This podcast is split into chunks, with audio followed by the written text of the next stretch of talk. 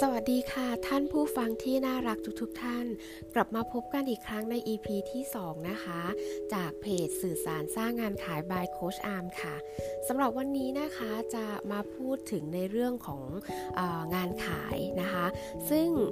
บอกตรงๆว่าสำหรับเมื่อพูดถึงคำว่างานขายแล้วเนี่ย เกือบจะทุกท่านเลยนะคะที่รู้สึกไม่คุ้นเคยหรือไม่ชอบงานขาย เพราะว่าถ้าชีวิตเราเลือกได้เราคงไม่อยากทำงานขายะนะคะ ซึ่งตรงนี้เราก็ไม่รู้เหมือนกันว่าทำไมหลาย ๆ ท่านหรือว่าหลาย ๆ คนเนี่ยถึงไม่ชอบงานขายอาจจะคิดว่างานขายมันอาจจะกดดัน เครียดอยู่กับยอดอยู่กับเป้าหมาย แล้วก็ไม่ชอบการตื้อง้อหรือการถูกปฏิเสธนั่นเองนะคะทั้งที่จริงแล้วเนี่ยอยากจะบอกทุกๆทท่านเลยนะคะว่า วัฏจักรรอบๆตัวของเราในทุกๆวันนะคะ ก็ล้วนผูกพันไปกับงานขายทั้งสิ้น ตั้งแต่ตื่นนอนออกจากบ้านแล้วก็กลับเข้าบ้าน ไม่มีวันไหนเลยที่เราจะไม่มีการทำการซื้อหรือการขายกัน ดังนั้นแล้วจริง ๆนะคะ มีผู้ซื้อที่ไหนก็ต้องมีผู้ขายที่นั่น หรือมีผู้ขายที่ไหนก็ย่อมมีผู้ซื้อที่นั่นเช่นกันนะคะ เพราะว่าหลายๆ คนนะคะมีความเข้าใจผิดแล้วก็มองไม่เห็นคุณค่าในงานขาย ก็เลยอาจจะไม่เข้าใจอย่างแท้จริงว่างานขายเนี่ยจริง ๆแล้วเนี่ยเป็นงานที่สร้างคุณค่านะคะ เป็นงานที่ส่งมอบประโยชน์ช่วยเหลือนะคะคะให้กับผู้คนหรือว่ากลุ่มลูกค้าเป้าหมายของเรา ให้เขามีชีวิตที่ดีขึ้น ง่ายขึ้น สะดวกขึ้นนะคะ ซึ่งในส่วนตรงนี้ค่ะสำหรับบางท่านจริง ๆ แล้วที่ไม่ชอบงานขายเนี่ยอาจจะเพราะว่า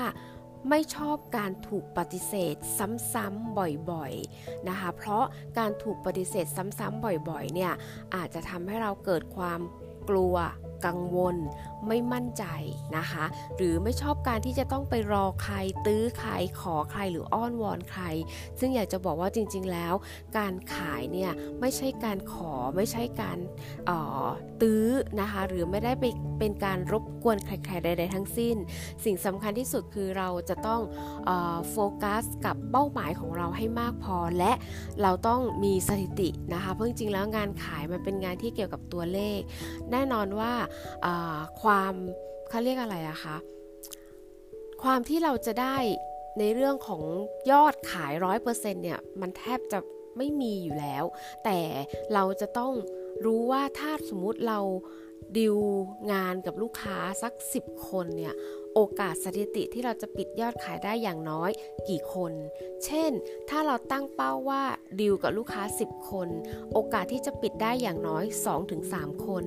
แล้วอย่างเงี้ยก็แปลว่ายังมีโคต้าอีกเหลืออีก 7-8 คนให้เขาได้ปฏิเสธเรา ซึ่งถือเป็นสถิติที่ปกติมาก ๆ เลยนะคะ ดังนั้นเมื่อเรารู้แล้วว่า นี่คือสถิติความสำเร็จมีค่าเฉลี่ยอยู่ที่ประมาณนี้ ส่วนที่เหลือที่เราทำไม่สำเร็จ เราก็แค่กลับมาวิเคราะห์นะคะ สังเคราะห์เพิ่มเติมว่าเฮ้ยเหตุที่เราไม่สำเร็จเพราะอะไร เช่น 1. เขาอาจจะไม่ใช่กลุ่มเป้าหมายลูกค้าที่แท้จริงของเรา หรือ 2. สินค้าและบริการของเราอาจจะยังไม่ตอบโจทย์กับไลฟ์สไตล์ของเขา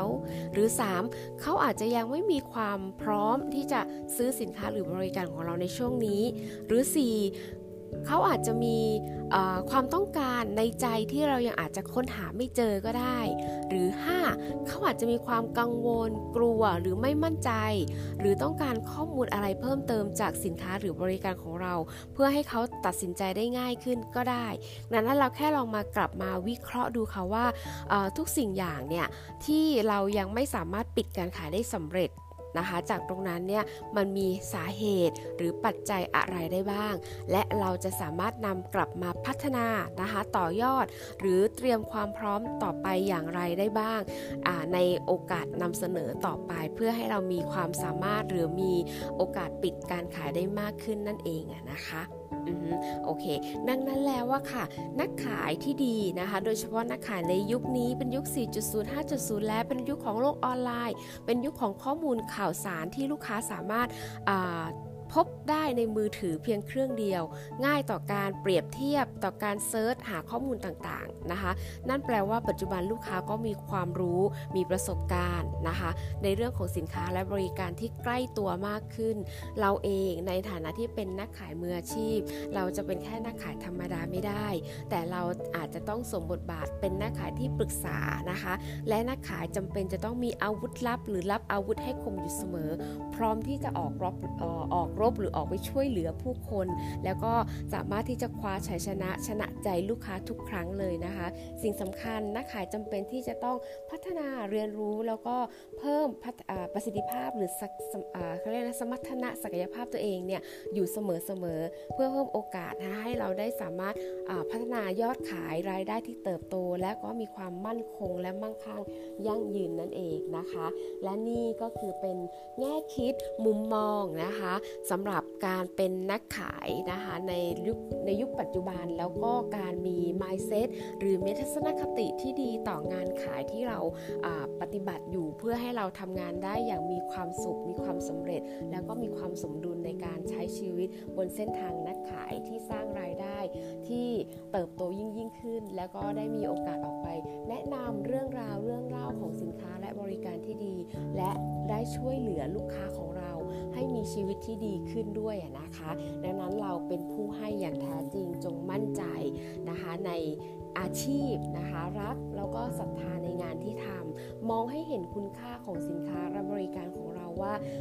มันจะสามารถไปช่วยเหลือลูกค้าของเราได้ยังไงนะคะ แล้วคุณก็จะทำงานขายอย่างมีความสุขสำเร็จนั่นเองค่ะ และนี่ก็คือเป็นเคล็ดลับเล็ก ๆ น้อยๆในเรื่องของการปรับความคิดเติมความสุขนะคะ สร้างความสำเร็จนะคะ ให้กับอาชีพของตนเองนั่นเองค่ะ แล้วยังไงตรงนี้โค้ชอาร์มขออนุญาตฝากติดตามไว้ด้วยนะคะ ก็เดี๋ยวเรากลับมาพบกันใหม่ใน EP หน้านะคะสำหรับวันนี้สวัสดีค่ะ